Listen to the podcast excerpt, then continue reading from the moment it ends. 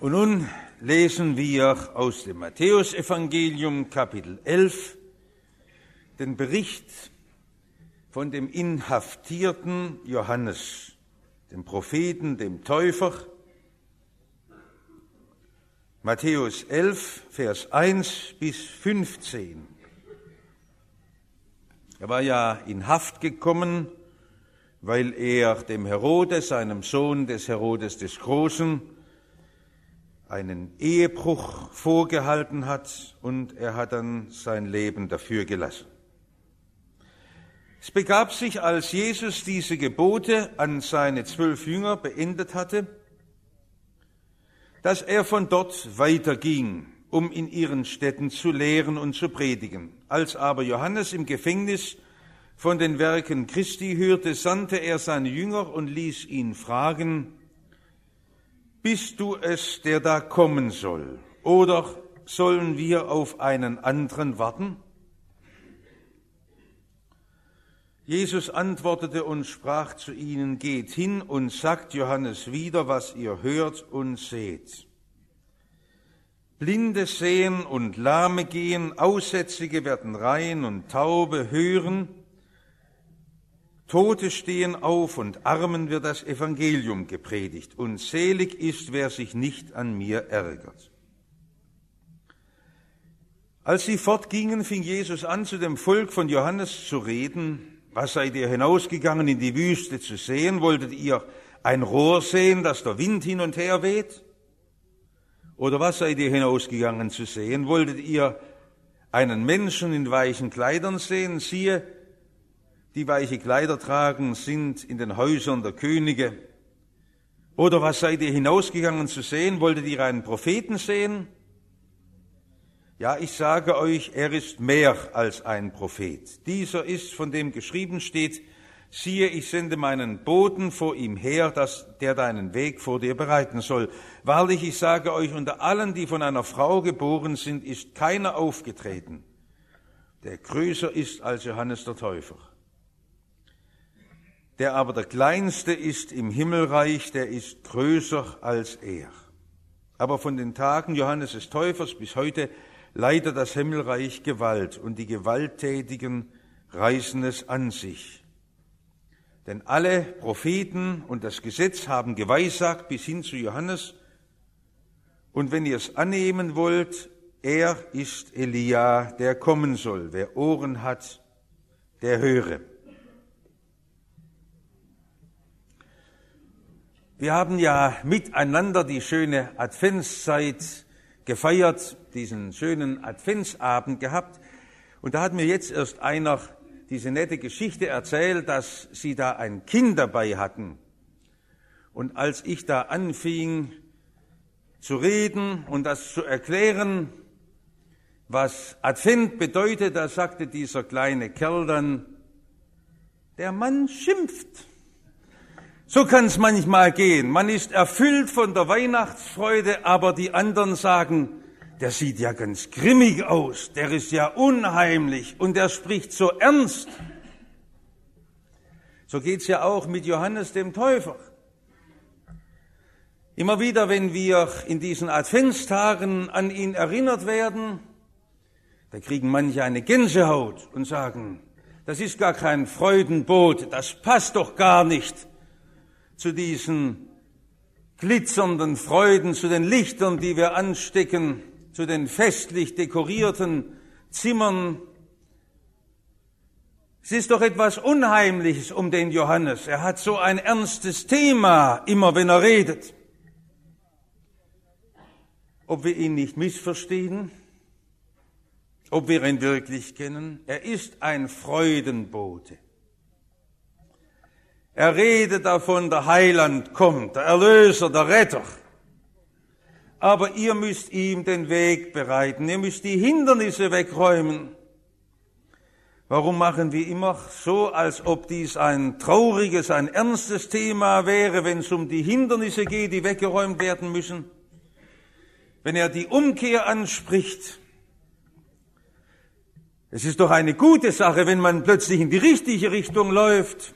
Johannes ist ein Freudenbote. Er will uns den Weg bereiten, dass die Festfreude auch bei uns einkehren kann. Aber tatsächlich bringt er uns heute ein ernstes Thema. Das ist mein erster Punkt, die Not mit den Zweifeln. Also da wird plötzlich in diesem Abschnitt davon gesprochen, dass man das nicht glauben kann. Das, was da von Jesus gesagt wird. Dass da die Anfechtungen kommen und die Bedenken. Und dann sind nur noch lauter Fragen da. Zweifel mitten in der Adventszeit, kein fröhliches Thema. Aber davon muss auch gesprochen werden. Und sagen viele Bibelausleger, sie verstehen das so, wie man es in der Tat auch verstehen kann, dass Johannes der Täufer hier in eine Krise geriet. Verdenken kann man ihm das nicht. Verstehen kann man es gut. Er saß plötzlich in einer schlimmen Gefängniszelle. Das waren damals üble Quartiere und es gab da nur eine schlechte Behandlung. Man ist übel mit ihm umgegangen, denn er hat einen der damaligen Herrscher beleidigt. Kein Wunder, wenn er jetzt plötzlich zweifelt. Wo ist denn die Macht Jesu? Er hat ja immer von ihr gesprochen. Er hat ja gepredigt, dass schon die Axt den Bäumen an die Wurzel gelegt wird. Wann wird denn endlich dieser böse Herodes, dieser Tyrann und dieser Diktator gefällt? Das muss doch kommen. Und das kam nicht. Kein Wunder, wenn er zweifelt. Widerruft er nicht seine ganze Predigt, die er gehalten hat und sagt, ich weiß nicht, ob ich das Richtige gepredigt habe. Das Thema ist für uns deshalb so aktuell, weil wir ja Menschen des Zweifels sind. Es gibt niemand unter uns, der nicht fortwährend zweifelt. Zweifel ist uns im Fleisch und Blut. Denken Sie nie, dass irgendjemand vor dem Zweifel grundsätzlich bewahrt bliebe. Vielleicht unterscheidet nur manchmal uns, dass wir tiefer und radikaler zweifeln. Die Glaubenden stellen noch mehr in Frage als die Ungläubigen. Die Gläubigen fragen ja noch viel tiefer. Was hält mich? Was ist mein Leben? Worauf kann ich mich verlassen? Zweifel gehört zu unserem Leben, aber wir wissen ja auch, wie in unseren Tagen die Zweifel uns in einer ganzen Tiefe auch so erfasst haben, dass unser Glaube an Jesus erschüttert ist. Darum sagen viele, das sei eine so hilfreiche Botschaft heute am dritten Advent. In unserem Jahrhundert ist ja der Zweifel an Gott, an seinem Wort, an der Offenbarung in Jesus so weit verbreitet, dass es schon ein besonderes Wunder ist, wenn einer wieder zum Glauben durchbricht. Der Zweifel ist zur Christenseuche geworden. Alles wird in Frage gestellt und es bleibt gar nichts mehr übrig und viele Christen wissen gar nicht mehr, dass sie schon längst beim Unglauben sind mit ihren Zweifeln. Und darum ist da schon die Frage, ob nicht der Johannes einer von uns war, einer, der gezweifelt hat, wie wir, aber was wäre das für ein Trost für uns, wenn wir sagen könnten, auch Johannes hat gezweifelt, auch Johannes wusste nichts Gewisses mehr, er blieb im Fragen und hatte keine Antwort. War das wirklich der Johannes aus dem Evangelium? Kennen wir ihn so? In christlichen Gruppen wird ja immer fast bis zum Überdruss auf den Isenheimer Altar verwiesen und auf den übergroßen Finger, mit dem der Johannes auf Jesus weist. Was ist denn mit dem Finger? Weist er wirklich auf Jesus hin? Oder war das ein zitternder Finger, der ungewiss war? War Johannes wirklich im Zweifel? Ich meine nicht. Alles, was Jesus über Johannes sagt, deutet in eine andere Richtung. Er war nicht ein schwankendes Rohr, das der Wind bewegt. Wir sind Leute, die heute glauben und morgen zweifeln. Johannes nicht. Johannes war von einer entschlossenen Festigkeit, sehen Sie schon, an seiner Zucht, wie er seinen Leib im Zaume hält. Er braucht nicht den Wohlstand und nicht den Genuss. Er geht in einfacher Kleidung einher und begnügt sich mit simpler Ernährung, so das, was er eben in der Wüste findet. Und auch wie er dem Herodes gegenübertritt, das muss er sich ja vorher überlegen. Was will das für ein Märtyrer sein, wenn er nachher sein eigenes Wort widerruft?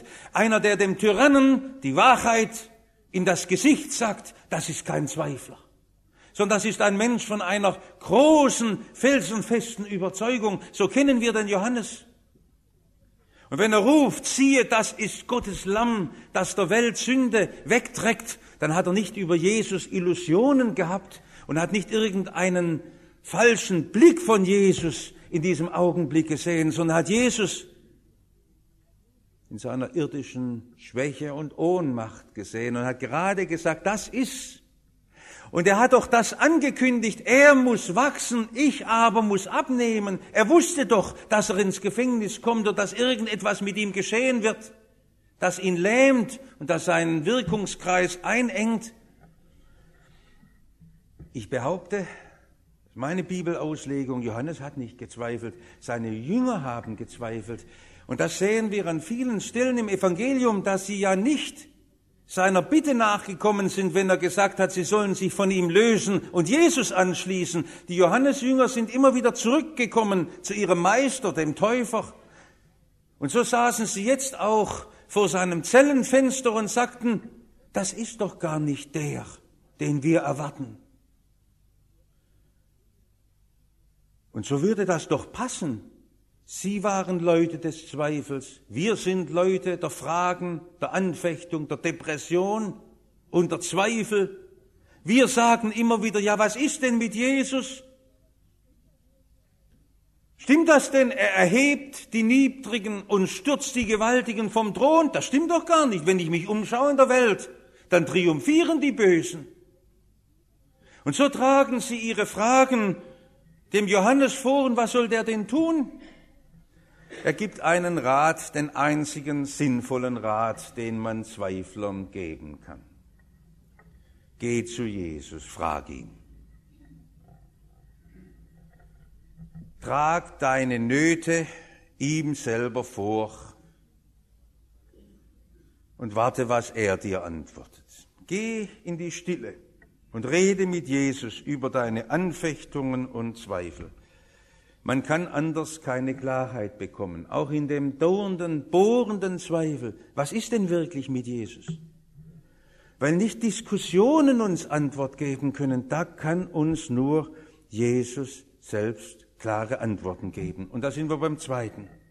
Jesus gibt klare Antworten. Und er sagt diesen zweifelnden Johannesjüngern, schaut doch, was geschieht. Was geschieht denn? Das Reich Gottes ist angebrochen. Gott handelt mächtig in unserer dunklen Welt. Was geschieht denn? Blinde sehen, Lahme gehen, Aussätzige werden rein, Taube hören, Tote stehen auf, Armen wird das Evangelium gepredigt. Da weist Jesus darauf hin, wie er in dieser Welt ganz sichtbare Zeichen seiner Königsherrschaft setzt. Das ist seit dem Kommen Jesus so. Sie haben in ihrem Leben schon machtvolle Wunderzeichen Gottes erfahren. Sie haben es selber erlebt. Jeder Beter hat das erlebt. Wie Gott überraschend Gebet erhört, das uns oft der Atem wegbleibt. Wie unmittelbar sein Reich unter uns ist. Wir sehen ihn nicht, wir hören ihn nicht, und doch ist er da und wirkt. Er bereitet den Weg vor uns. Und bis hinein in die Krankheitsnöte kann man das erleben. Bis hinein in die große Trauer auf den Friedhöfen. Er ist da, der Herr. Aber es wären ja nicht Menschen wie wir, diese Johannesjünger, wenn sie nicht sagen müssten, aber da, gerade da bleiben ja unsere Zweifel. Kaum haben wir ein machtvolles Wunder erlebt, es dauert oft gar nicht lange. Dann fängt der Zweifel wieder zu bohren an. Die Erlebnisse helfen uns ja nur so weit zum Glauben, so weit das Wunder reicht. Und wenn wir vor einer neuen Bewährungsprobe stehen, dann reicht der Glaube schon wieder nicht hinüber. Ist das wirklich so?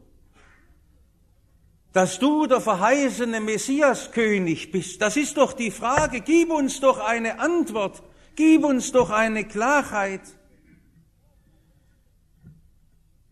Unser Denken bleibt immer an den sichtbaren, fassbaren Dingen stehen. Das ist für uns heute am Ende des 20. Jahrhunderts besonders schwierig, weil wir das nur als real nehmen wollen, was man sieht. Und alles, was darüber hinausgeht, als Fantasterei wegtun wollen. Ist das wirklich so? Und so fragen sie doch. Und darum setzt Jesus hinzu, dass er uns nicht durch Beweise zum Glauben führt, sondern durch das Evangelium. Den Armen wird das Evangelium gepredigt. Ach, mache du mich Armen in dieser heiligen Zeit aus Güte und Erbarmen, Herr Jesus, selbst bereit. Das haben wir gerade gesungen. Arm. Arm sind wir, weil wir nicht glauben können, weil wir so wenig verstehen von der Welt Gottes, weil wir so wenig erkennen und da wird das Evangelium gepredigt und das bleibt bis heute der einzige Weg, wie man Zweifel überwinden kann, dass man seinem Wort traut und Ja dazu sagt. Armen wird das Evangelium gepredigt. Das wird einfach verkündigt. Da ist da der Herr,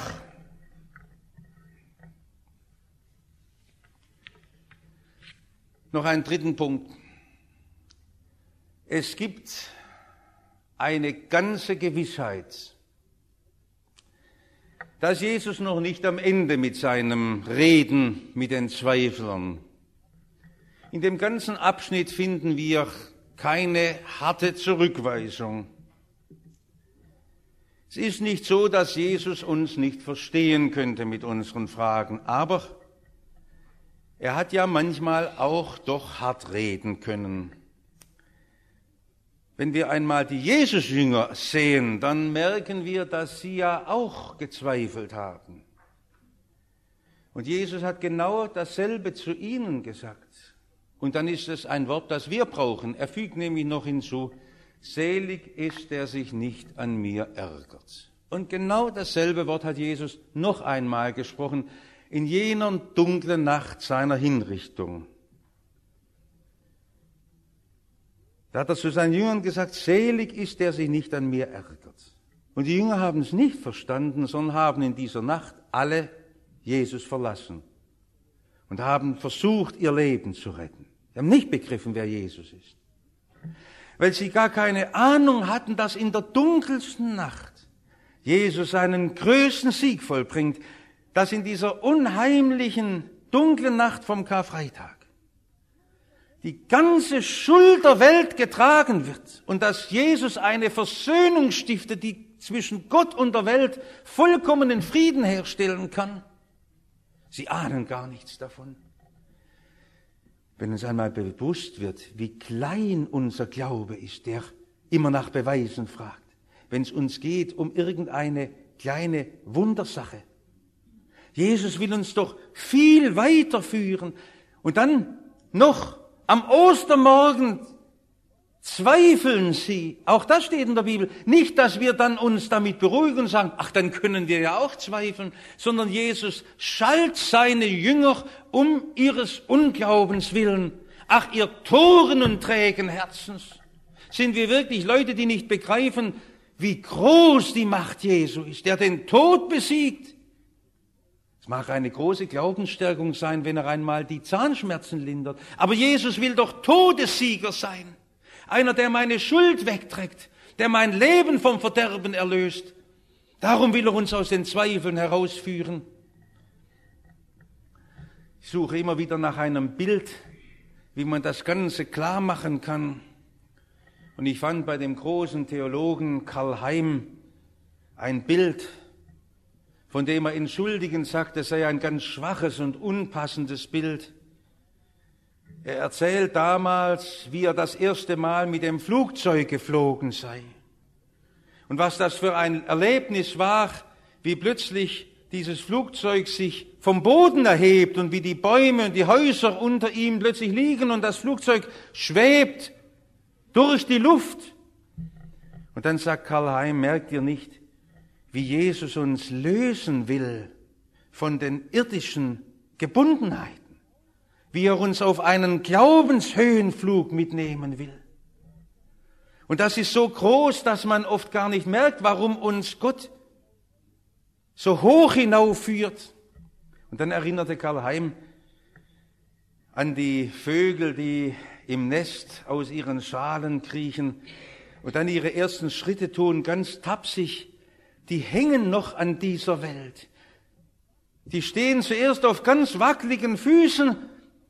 Und Karl Heim sagt, er fürchte, wir alle sind Menschen, die noch viel zu bodenständig seien mit ihrem Glauben und noch gar nicht bereit und gar nie dort stehend und bewusst, dass uns der Herr ja zur Ewigkeit führen will, auf einen weiten großen Flug, Flug und dass die Flügel tragen. Wir können losspringen, es trägt, wir können den Flug wagen. Wir brauchen nicht mehr die Sicherheiten. Sind ja viele, denen auch heute das Not macht, wie uns Gott nicht bloß im Zweifel lässt, sondern auch in der Anfechtung. Herr, warum, warum? Warum muss ich auf so viel verzichten und so viel loslassen? Warum reißt du mir so viel aus der Hand? Warum nimmst du mir meine Körperkraft weg? Damit ich im Vertrauen auf Jesus mich aufschwingen darf. Selig ist, der sich nicht an mir ärgert. Zweifel sind Ärgernis an Jesus. Glaube hat's mit Jesus zu tun, mit nichts anderes in diesen Adventstagen. Zum Schluss sagt Jesus noch etwas, was ich meine, stützt meine Auslegung. Da sagt Jesus, dass Johannes überhaupt der allergrößte gewesen sei von allen, die je geboren wurden.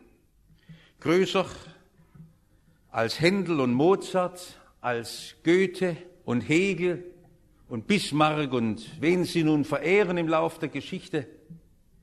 Er war größer Größer als der genialste Mensch war der Johannes der Täufer. Aber er sagt, wer der Kleinste im Himmelreich ist, ist größer als er. Was ist denn der Kleinste im Himmelreich? Das kann ein Kind drüben in der Kinderkirche sein, das Jesus lieb hat. Irgendein junger Strolch, der in die Jungschar geht und der Jesus gehören will, der Jesus in seinem Herzen aufnimmt, das ist das Größte, der sich nicht an Jesus ärgert. Es ist letztlich gar nicht wichtig, was wir von dem Glauben des Johannes halten. Es ist wichtig, dass wir uns nicht an Jesus ärgern und dass wir nicht Zweifel an Jesus haben, sondern ihm kühn vertrauen und ihm Zugang zu unserem Leben geben. Amen.